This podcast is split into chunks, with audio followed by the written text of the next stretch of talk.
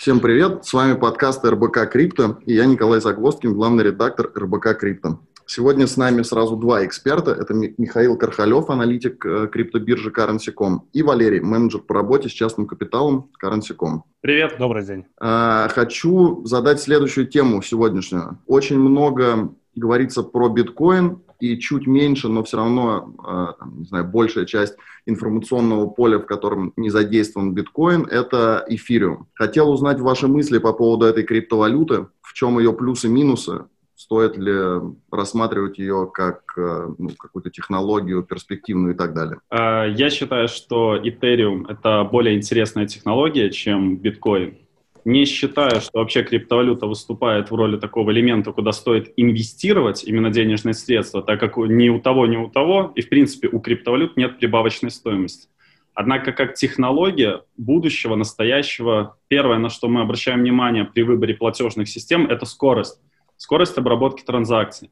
И если не впадаться в маркетинг о том, что биткоин ограничен в эмиссии, но мы можем как бы заметить, что вся эта ограниченность — это лишь такой маркетинговый ход. Это в любом случае последний биток не будет эмиссирован, 21-миллионная монета даже за нашу жизнь, скорее всего. При текущей э, при текущем хешрейде, и тем более он будет все больше и больше и больше, и дробление происходит все дольше и дольше. Поэтому, по сути, как технология, эфир интереснее тем, что как раз-то скорость обработки транзакций выше. Вот. И да, он не ограничен в эмиссии, но попрошу заметить, американский доллар не ограничен в эмиссии, его печатают столько, сколько захотят. Вот. Но сама технология, а ради этого мы переходим в криптовалюту, она, по мне, интереснее все-таки в Этериуме. Но как элемент инвестирования я бы его все-таки не рассматривал. Скорее, как переход из э, текущих фиатных валют в криптовалюты и расчеты Этериумом. Почему бы и нет? Михаил, ваше мнение? А, ну, давайте по поводу тогда, раз тема зашла об эмиссии, да, а в чем вообще как бы прелесть, вот э, раз это маркетинговый ход, в чем прелесть э, биткоина как криптовалюты, которая, у которой ограничена эмиссия? А сама по себе вот эта дефляционная модель, да, которая заложена в, в биткоин, она подразумевает то, что а, вот как раз почему, да, народ, а, люди недовольны тем, что доллар бесконечно печатает. Потому что он обесценивается, там порядка с там, 1850 года доллар обесценился на 90%. То есть его покупательная способность сегодня это не 1 доллар, одного доллара, да, это там всего лишь там 10 центов. А, собственно говоря, биткоин был создан для как раз-таки не как платежный инструмент, а как инструмент сохранения и передачи ценности. Я сейчас поясню этот момент. Понятное дело, что биткоин в магазине, в магазине рассчитаться нельзя. Да? То есть это невозможно, во-первых, э, ну, стоимость высокая, во-вторых, э, технологий таких нет, которые позволяли бы рассчитываться сейчас биткоином в магазинах, да, то есть нету таких продуктов. И в-третьих, это, естественно, скорость э, транзакций. Да? То есть никто не будет стоять 10 минут ждать или там час ждать, пока транзакция пройдет. Вот. А, но э, что можно сделать? Допустим, если какой-то продукт дает возможность привязать вашу фиатную валюту к вашему капиталу в биткоинах, вы легко можете рассчитаться в магазинах фиатом. Таким образом, вы как бы подтверждаете, что у вас есть некая ценность, некий актив, который обладает определенной ценностью, и вы эту ценность можете передать. А в этом преимущество биткоина.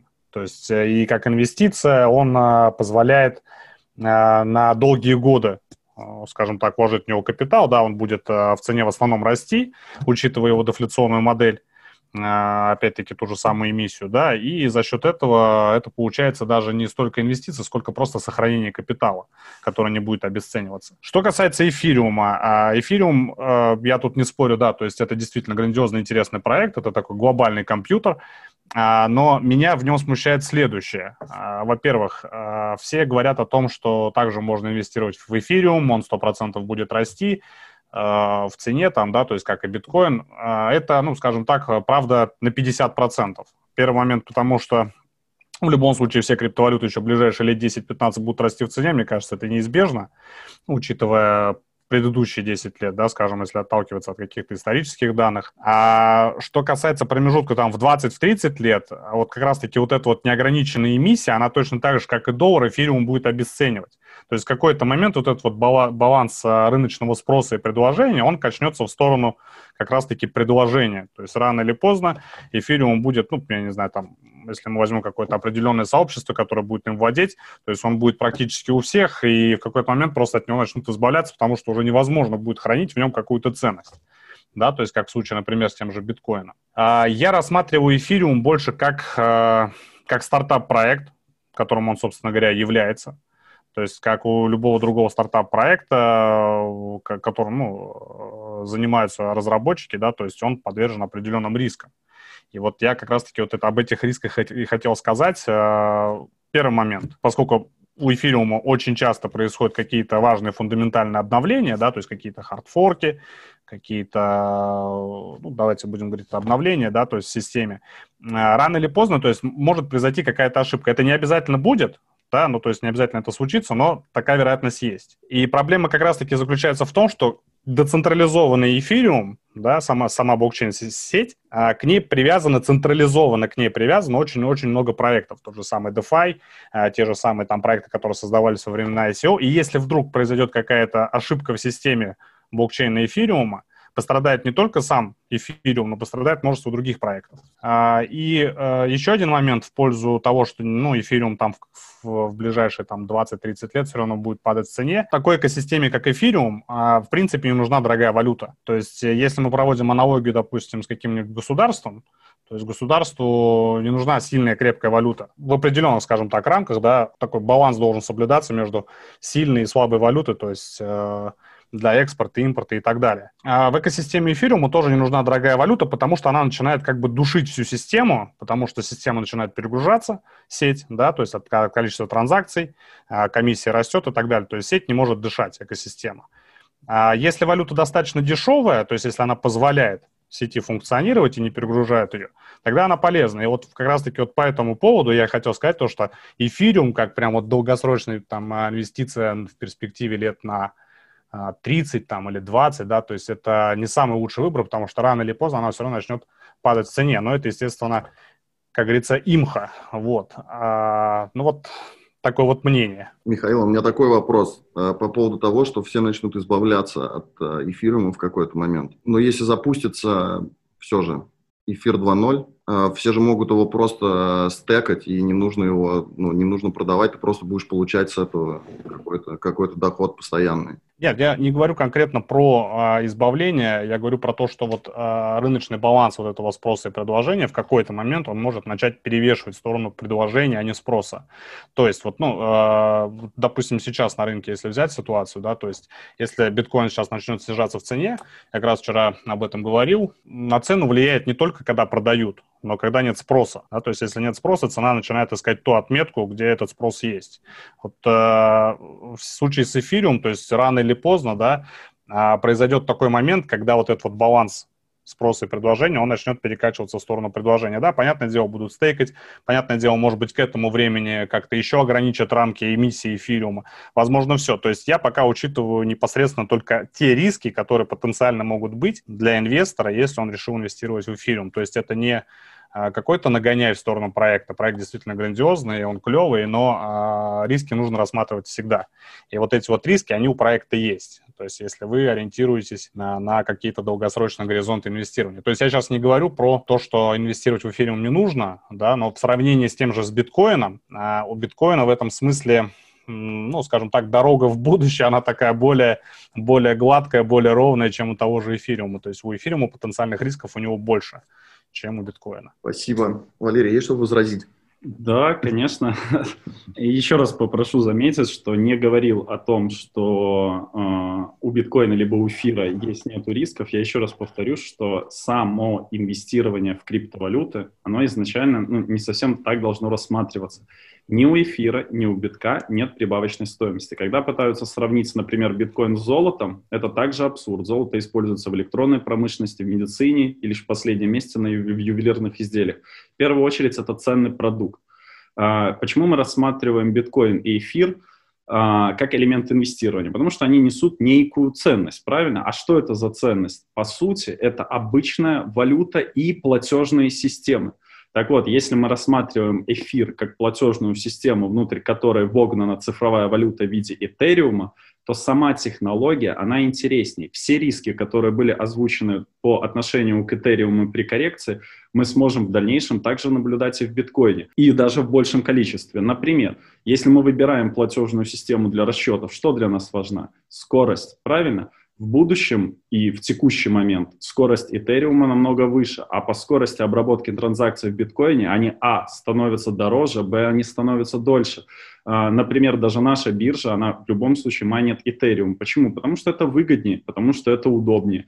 Какая нужна, сколько нужно затрат понести в текущий момент времени, чтобы выстроить себе фермы для обработки транзакций биткоина? Если исчезает спрос на обработке транзакций биткоина, то ну, это ли не показатель того, что это более рискованный способ инвестирования? Хотя, повторюсь, само слово инвестирование ну, не совсем здесь уместно. Не создается новой продукции. Это валюта. Можно ли инвестировать в евро? Ну, формально как бы да, но на самом деле это типичный Форекс.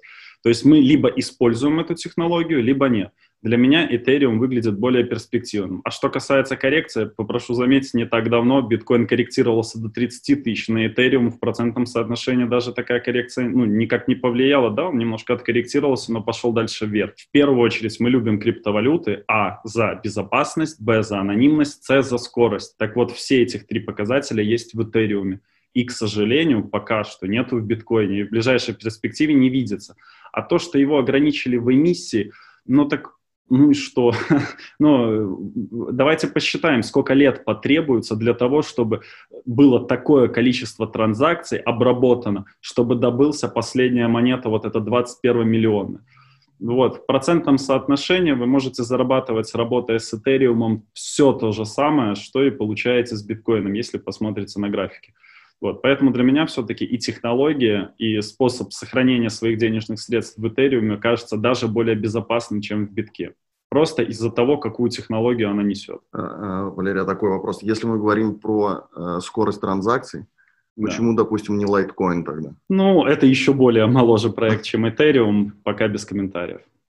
Михаил? Так, ну вот такой момент, э, скажем, с чем я конкретно не согласен, да, это, ну, давайте начнем с того, что все-таки если эфириум можно действительно использовать какой-то какой платежный э, инструмент, да, там для создания других инструментов, для платежей и так далее, если мы говорим как о валюте, то биткоин, ну, изначально, на мой взгляд, вообще не нужно говорить о том, что биткоин это платежная система, а, то есть изначально ее планировали, конечно же, такой, но в конечном итоге он таким не стал по одной простой причине, что в нем, скажем так, сообщество нашло другую ценность.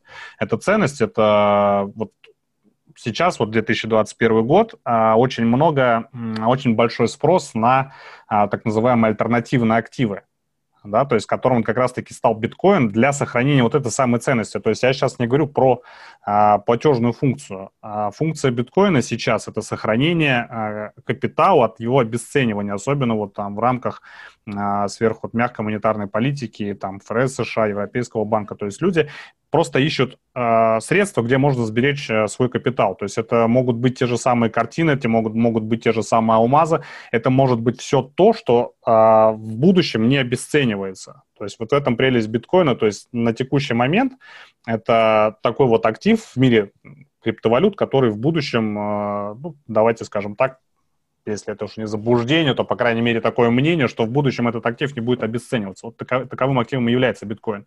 Эфириум, безусловно, он может быть а, гораздо более привлекательным и гибким инструментом для проведения транзакций. А если, опять повторюсь, да, вот сейчас в 2021 году заметен вообще очень большой спрос на те активы, а, которые раньше, ну, скажем так, такого спроса не имели. Простой пример. Компания Farfetch, занимается вот как раз-таки покупкой продажей, таким посредником между покупателями и продавцами а, различных а, товаров для, скажем так, ну, VIP пользователей, да, обеспеченных людей.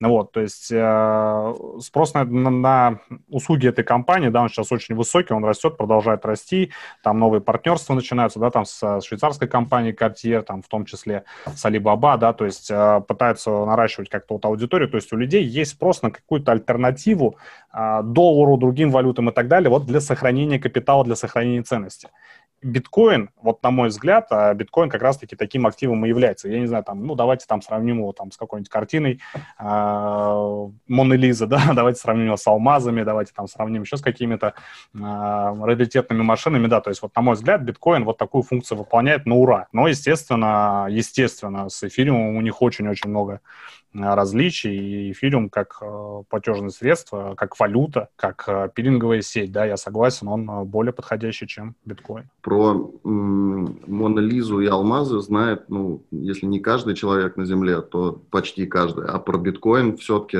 даже несмотря на текущий бум и рост интереса, все-таки очень маленький процент э, населения. Ну да, там порядка двух процентов вообще. Дефицит. Э, если, если там говорить про объем сообщества, там порядка 150 миллионов человек сейчас, по-моему, оно насчитывает, то есть это ну, там около 2% населения планеты всего. Это да, согласен. А, все-таки есть у какого-то у какой-то еще, у какого-то еще проекта шанс заменить э, эфириум э, в роли главного альткоина и второй по популярности криптовалюты. Да, у лайткоина. Вот, а говорили без та, крипто, та криптовалюта, которая первая начнет работать с банками, которая станет централизованной, и если это будет ответная реакция у масс, то есть люди опять захотят вернуться в регуляторные зоны, в некие, некую диктатуру экономическую, то у этой криптовалюты все шансы стать топовой. Михаил, как вы? Вы, вы сейчас говорите про Ripple, да? Ну, и про Litecoin, Ripple. Ну, Ripple — это вообще огонек. То есть, если новостной фон изменится и выстрелит по фундаменту все хорошо, все с судами разберутся и все путем, то Ripple это, — это, это вторая угу. альтернатива, которая, да, возможна. Ну, то есть в случае с Ripple сейчас все зависит от SEC. Да. Михаил, а вы как думаете? Ну, э, в плане э, Ripple, в плане Ripple я здесь э, могу сказать только то, что это действительно крутой проект в том смысле, если бы он стал вот неким таким межбанковским действительно проектом, но он проиграл конкуренцию Swift, а, в начале декабря, когда SWIFT запустил свою систему моментальных платежей, моментальных переводов. И вот этот вот иск SEC, конечно, да, вот он а, немножко сбил, скажем, такой позитив в пользу пользу репла, но как, как платежное средство, если, может быть, как межбанковское, не знаю, но как, как именно инструмент э, платежей между обычными людьми, я думаю, что все-таки здесь Litecoin был бы гораздо более интереснее, потому что это более быстрая, более дешевая монета, то есть, ну, там и размер комиссии, он совсем мизерный, то есть Ripple все-таки он слишком много проблем такого проекта. Фундамент подкосил. Да, фундамент. Но технически точки входа выглядят вкусно. А, хорошо, я рад, что вы сошлись во мнении по поводу лайткоина. Спасибо большое. Напомню, с нами был Михаил Кархалев, аналитик криптобиржи Currency.com, и Валерий, менеджер по работе с частным капиталом криптобиржи Currency.com. Спасибо большое и до новых встреч. Удачи, торгуйте, ничего не бойтесь. Спасибо.